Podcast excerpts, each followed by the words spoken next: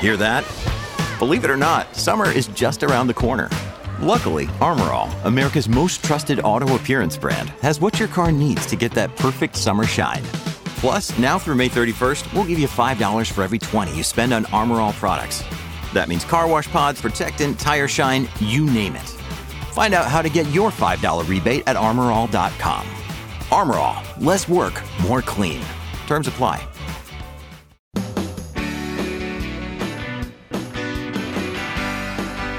It's my pleasure to welcome you to the Clark Howard Show, where our mission is to serve you with advice and information that will empower you to make better financial decisions in your life. And today is our last new episode for the rest of the year. And I truly appreciate all the Clarkies out there. I especially want to thank you if you have had the opportunity to donate to this, our 33rd year of Clark's Christmas Kids, our campaign for children who are in foster care. So they have gifts to open just a couple of days from now on Christmas. So if you want to donate, go to clarkschristmaskids.com, click the donate now button. And today I get to end our podcast year on the greatest high note I could ever have. Clark stinks. And later, I'm going to talk about electric cars.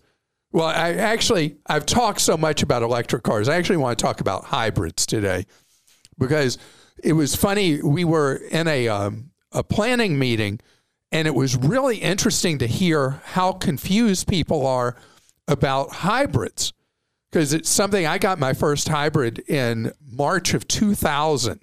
So to me, it's just automatic, but confusing to a lot of people. I want to explain the choices, and that is a fuel saving alternative to electric. And you may be wondering, those of you who watch our YouTube show, why I'm wearing the Santa hat. Christa, you're wearing, uh, you're a little late for, is that a Hanukkah menorah or is that Christmas no, these lights? are Christmas lights. Christmas lights. And look, they can flash. Guess where I got these? Do you get them at uh, dollar twenty five tree? tree. I did. Yep. And was it a dollar twenty It was a five? dollar twenty-five. Yep. I, I really like that. Thank See what you. you're missing if you don't watch our YouTube show. I mean, you These are to, pretty cool. Worth the dollar twenty-five novelty. it is, and they actually work. Mm-hmm. right. Well, without further ado, it's time to see where I did not successfully work in today's Clark Stinks. I should have never encouraged you to speak. You must think I'm pretty stupid. You should be ashamed of yourself. Well, maybe I'm wrong. Maybe I'm wrong. Maybe you're right, pal.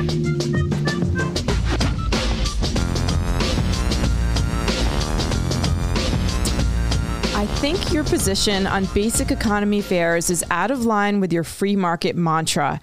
Why should single travelers who don't care if they get a middle seat have to pay for a seat assignment they don't want? Airlines are simply offering options to their customers who then choose what they're willing to pay for.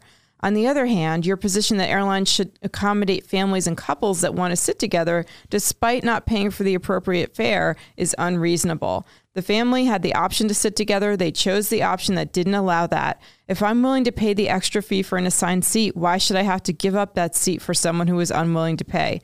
Please quit telling people they're foolish and wasting money for buying standard economy tickets. People make those choices for a reason, and if you buy basic economy seats, don't inconvenience someone because you chose not to spend the money. People who buy economy seats don't ask people in business class to trade seats. Please don't tell me that airfares are too expensive. Inflation adjusted, airfares are, are as cheap as they've ever been. Love the podcast. Thanks for allowing the rant, John. John, thank you. There was a lot to unpack in what you said. First of all, airfares were very, very high for a while in the back half of 22 and earlier in 23.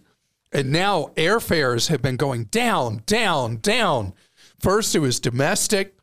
Now it's international fares are declining as well because there was a lot of built up demand from all the COVID money that people had, plus the thing called revenge travel. And that has all worked itself out. And airlines have added a lot of new flights, a lot of new planes, a lot of new seats. So demand is now much more in line for consumers than it was before versus supply of seats. On the thing of basic economy, the airlines, American United and Delta, use basic economy as a way to uh, use as a blocking action against Spirit, Frontier, Allegiant, and Breeze and Avelo, the deep discount airlines. And it's been a successful product for them because the fares are quite a bit lower in many cases than they would be for regular economy. What you lose when you go with a basic economy ticket is the ticket is completely non changeable, non refundable. You don't take that flight, the money's gone, and you don't get a seat assignment. Now, you brought up a separate issue about families. American United and Delta block most of the seat assignments on their planes, specifically holding them for their most frequent flyers, the people that are status holders with the airlines. So when a family goes to try to book seats when they bought a standard economy fare, often there are no seats available that they can book for seat assignments. Then you have a very young child not being able to sit with their mom or dad. That's not okay in my book.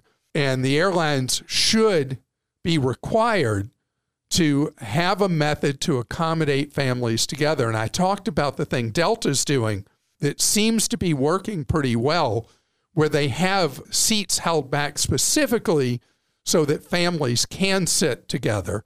Southwest has its method of making sure families get to sit together. The other airlines should also implement systems that a young child is not left stranded separate from a parent. You don't stink, but I believe you didn't understand a question from the listener that just returned from Italy. He noticed that all of his charges were slightly higher than what he paid in euros. You told him that the credit card company was charging him a sneaky conversion fees because he didn't choose local currency when paying. We also just returned from Italy and also use tap to pay everywhere.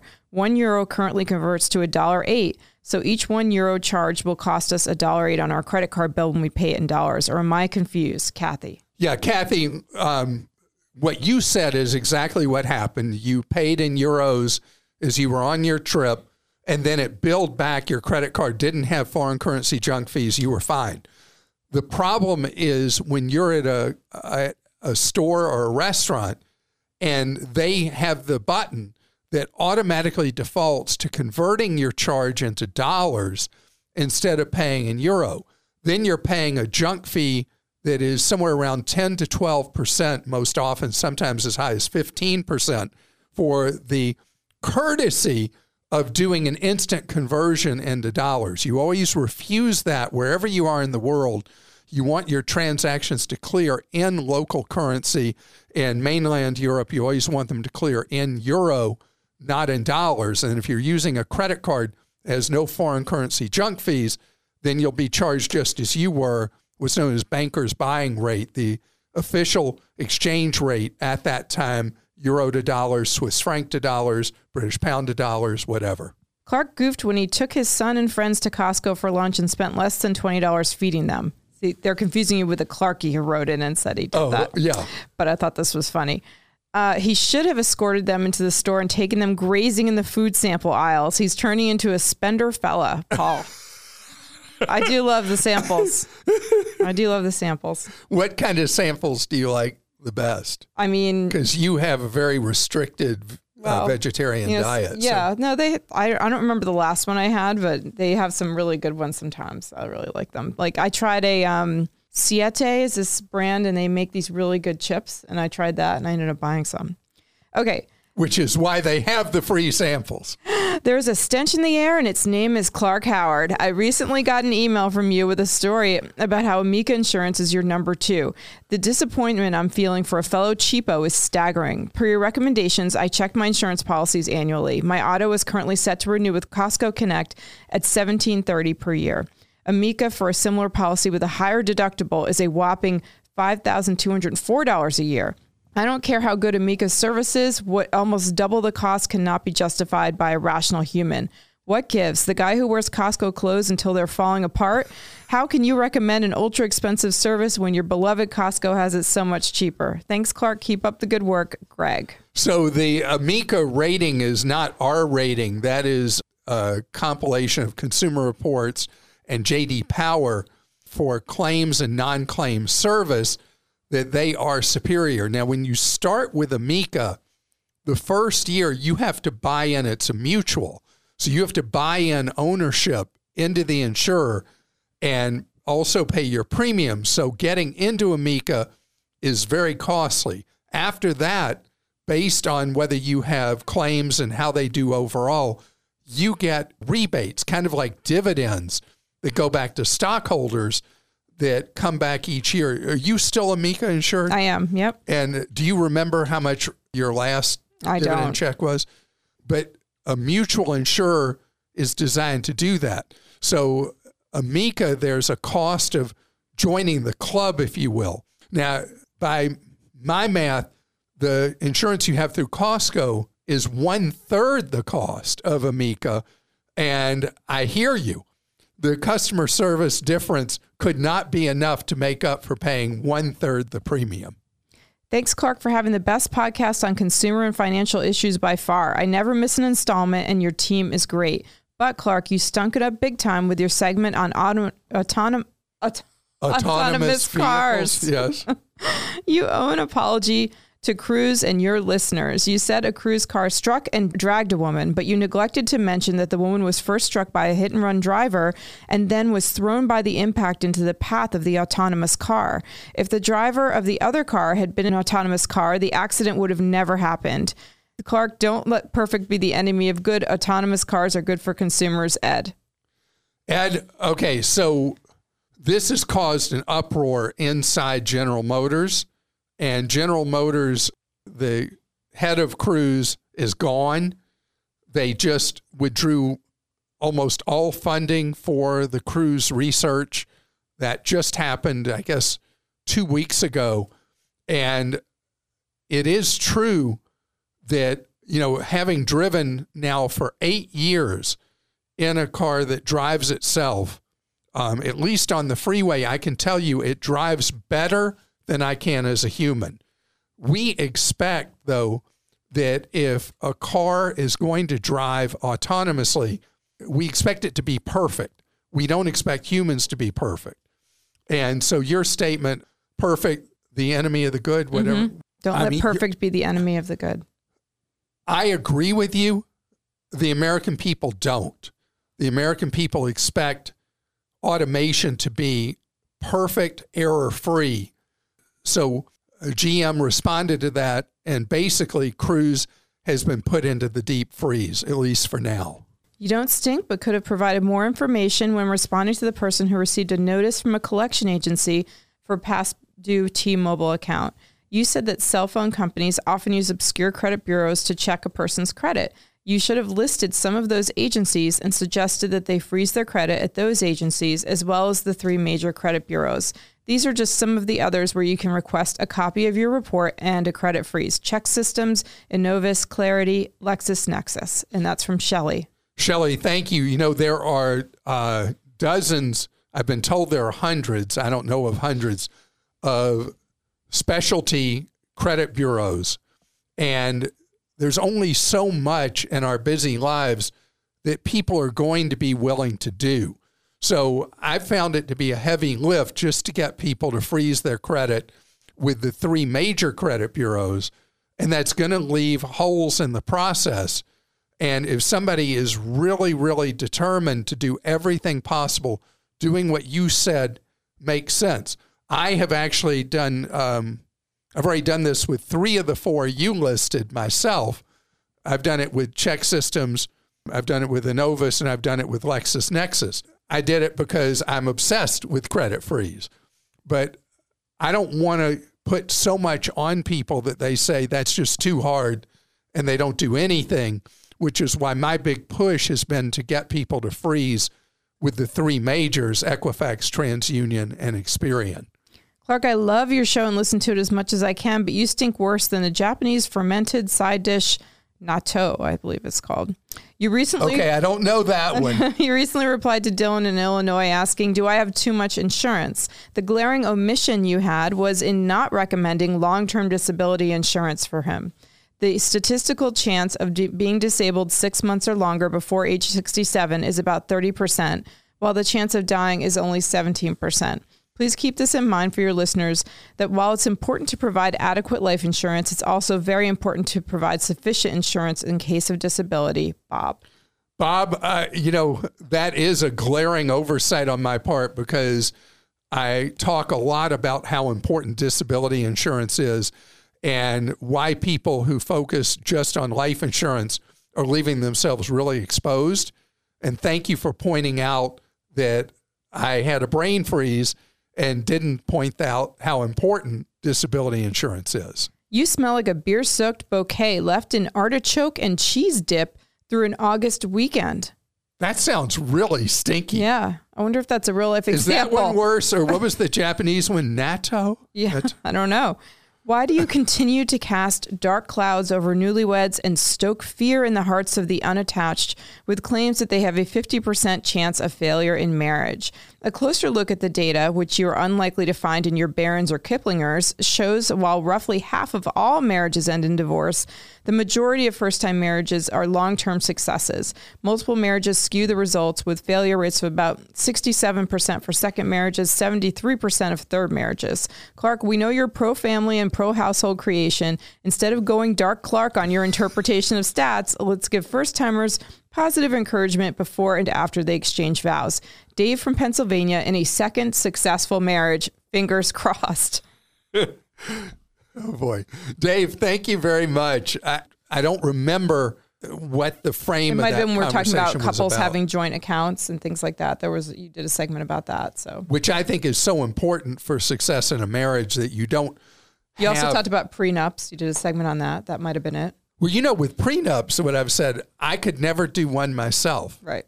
I'm too romantic to do a prenup, even though the stats are what you just gave. Yep. And I appreciate that, Dave. And uh, you you were pretty lighthearted with today's Clark Stinks. Was I? Well, it's not me. It's the Clarkies who write it. No, I just wonder if it's because it's so close to Christmas. oh, I don't know.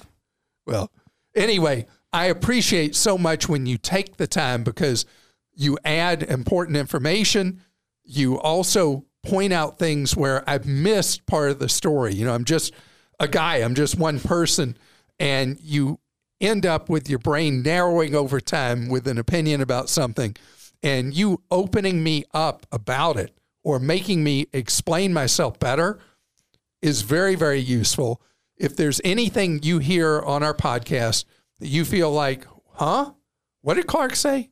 What was he missing? I just talked about myself in third person. I hate doing that. anyway, go to clark.com slash Clark Stinks and let me know.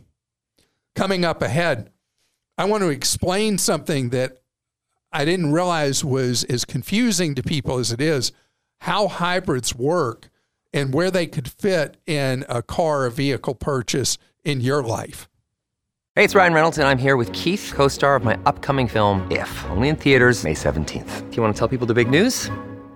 All right, I'll do. it. Sign up now and you'll get unlimited for $15 a month and six months of Paramount Plus Essential Plan on us. Mintmobile.com slash switch. Upfront payment of $45 equivalent to $15 per month. Unlimited over 40 gigabytes per month. Face lower speeds. Videos at 480p. Active Mint customers by 531.24 get six months of Paramount Plus Essential Plan. Auto renews after six months. Offer ends May 31st, 2024. Separate Paramount Plus registration required. Terms and conditions apply if rated PG. Another day is here, and you're ready for it. What to wear? Check. Breakfast, lunch, and dinner? Check. Planning for what's next and how to save for it? That's where Bank of America can help. For your financial to-dos, Bank of America has experts ready to help get you closer to your goals. Get started at one of our local financial centers or 24-7 in our mobile banking app. Find a location near you at bankofamerica.com slash talk to us. What would you like the power to do? Mobile banking requires downloading the app and is only available for select devices. Message and data rates may apply. Bank of America and a member FDIC. Long, long ago and far, far away in 1997, Toyota came up with the first generation of a hybrid. And the hybrid was something that was a marvel to engineers when it was created in 97 and first was on the roads. Didn't come to the United States till late in 2020. But the hybrid has a traditional gas engine and has an electric motor. A lot of the fuel economy used up by a gas engine is an acceleration. And so with the hybrid, the hybrid motor is what provides the acceleration for a car. The car then needs a lower horsepower gas engine. And so it burns less gas accelerating, burns less gas driving, but has sufficient horsepower. But at first, when Toyota developed it, just like with any other new technology, hybrids sold at a big, big premium. And if you Google the original Toyota Prius, you'll see it was a mini compact. It was a very, very small car and got great fuel economy. But let me tell you, it was cramped. It was not comfortable. I got my first hybrid, a Honda Insight hybrid that was a two seater. It averaged 58 miles per gallon. And I got it in March of 2000 and it was uncomfortable at any speed. It was a very, very not pleasant experience, but the fuel economy was fantastic. You know, here we are 26 years later. The technology, almost 27, the technology's moved so far. And now Toyota, the leader in hybrids around the world, has model after model that only come as hybrids. They did it with the Sienna minivan. They've obviously the Prius has always been just hybrid, and now the Camry in 24 just hybrid, and a number of the larger SUVs only come hybrid because it eliminates the extremely low fuel economy that cars just running on gasoline get. And then there's this other thing that BMW in particular has been really into for years a plug in hybrid.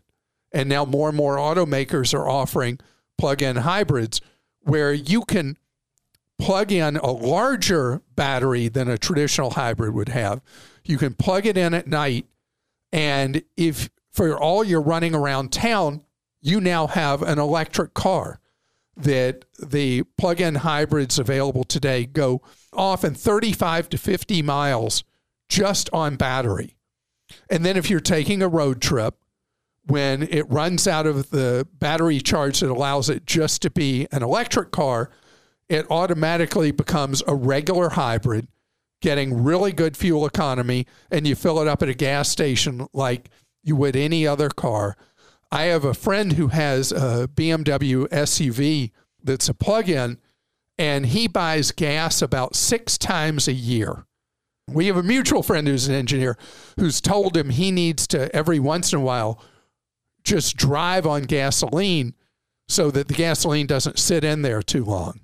I don't know if that's really true, but an engineer says it, so it must be true. But this is something that a lot of people look at as a worthy alternative, maybe superior alternative, depending on your lifestyle, to going electric. I believe, as someone who's driven electric now for almost 13 years, that electric is going to own the market because the efficiency of an electric car is so much greater than a gas engine. You know, gas engine, you fill it up with gas, and almost three quarters of the gasoline is burned up, generating no power because of the way a gas engine operates. An electric car or electric SUV, whatever, has 90 something percent efficiency that the electricity that goes in it, almost all of it goes to running the car down the road. But there is not one solution for everybody. And so hybrids and plug in hybrids are both very viable alternatives. A plug in hybrid, though, will cost you, it's like that price spread I talked about that used to exist with the Toyota hybrids, that there was a much higher price you paid for a hybrid than a gas engine. Not true anymore. But when you go from a hybrid to a plug in hybrid, from most automakers now, you pay much more money for that plug in hybrid. And it really is a tough question to justify that. I mean, I almost think of it as better to go hybrid or electric today. And in the future, there's going to be no role, no role for gasoline engine cars that don't have a hybrid power plant as part of operating the car, truck, SUV because the fuel economy difference is so enormous. I mean, it is crazy how much money it'll save you over the life of owning a vehicle when you have a hybrid versus a traditional gas engine car or truck. So the site is clark.com slash clark stinks because I'm sure there are going to be people who are not going to be happy with what I just said. It's not controversial. I don't You'd think. be surprised. Okay. Robin in Oregon says, You recommend SimpliSafe security system. I was looking into purchasing it when I ran into information that says wireless systems can be jammed. I Googled wireless security system jammers came up with several websites, each offering several different models of jammers. Anyone for less than $200 can buy a wireless security jammer. What would you suggest my options are now? So it is true that wireless security systems, which both traditional burglar alarm companies uh, frequently use today and all the consumer models, all of them are wireless systems that criminals can buy these wireless jammers. But the problem is first being solved by the industry with rotating signals. Uh, and Consumer Reports has written a lot about this. And even if you have a security system that doesn't have rotating signals that a jammer could work on, Consumer Reports isn't worried about this. They say that most burglars are really not sophisticated. They are low tech kind of people. They're like, doesn't look like anybody's here at this house. And they break in and they steal your stuff. Break, kick the door, or Yeah. um, break a window. So Consumer Reports is not fretting about it based on their research, and I trust them in this area. But again, the industry is going to go to rotating signals, like happened with some of the garage door manufacturers have gone to these rotating signals. So you don't have the same problem. Think of it like with if you use the single use credit card numbers, same kind of idea. Even if a criminal intercepted that one time use credit card number, it doesn't give them keys to the kingdom to use your credit card number going forward. Same kind of thought process into eliminating the vulnerability with the burglar alarms. One thing about SimpliSafe you should know is that the monthly monitoring with SimpliSafe is pretty pricey, and some of the other self installed burglar alarm systems are cheaper for monthly monitoring. But SimpliSafe is a fine product. I have, uh, you know, I did a YouTube video that we have on me installing a ring alarm system by myself, and um, I was the Keystone Cops all in one person installing it, and it still worked fine. so these self install systems are doable for a consumer. And one of the big advantages to having them is not for burglars, is you buy a system that includes smoke and fire, because that's the greater danger than a home burglary. Andres in Texas says, My daughter and our family just celebrated her quinceanera. She received almost $2,000 in cash from friends and family. I was thinking of using a program through our bank that was designed for teenagers opening a checking account with a debit card in order to teach her how to use her money slowly and hopefully save it. I also believe that we will have full control of her checking account until she's an adult. What are your thoughts on checking accounts and debit cards designed for teenagers through large banks? Okay, I'm going to shock you. I would treat that money as investment money, not banking money. And I would take your daughter, your 15 year old, to a Fidelity Investments branch and open one of the restricted teenage accounts they have. The money in the Fidelity account will earn roughly right now about 5% interest, much, much higher than it will at a bank for money sitting idle. And she will be able to invest. Investing for her long term is going to be much more valuable. And with Fidelity, you can have the equivalent of a checking account, have an investment account. Uh, you mentioned the debit card, have the debit card. And the best part, no fees. Investing money for a teenager, having a teenager learn how to invest is far, far more valuable for her lifetime than going to open a traditional bank account. So, uh, if you don't mind, go with her to a Fidelity Investments branch. They will explain the whole teenage program. And it is a wonderful way to get a teenager fully introduced to saving, to investing, and proper management of money for their entire adult lifetime and do it as a teenager. What a head start. Justin in Alaska wrote this, and I thought this would be a nice one to end the year with. Clark. Hi, Clark. Serious question here. If everyone in America was as frugal as you, would our economy collapse? That is a great question. All right. So, Justin, in the short term, if everybody was a cheapskate, it would severely pinch economic activity.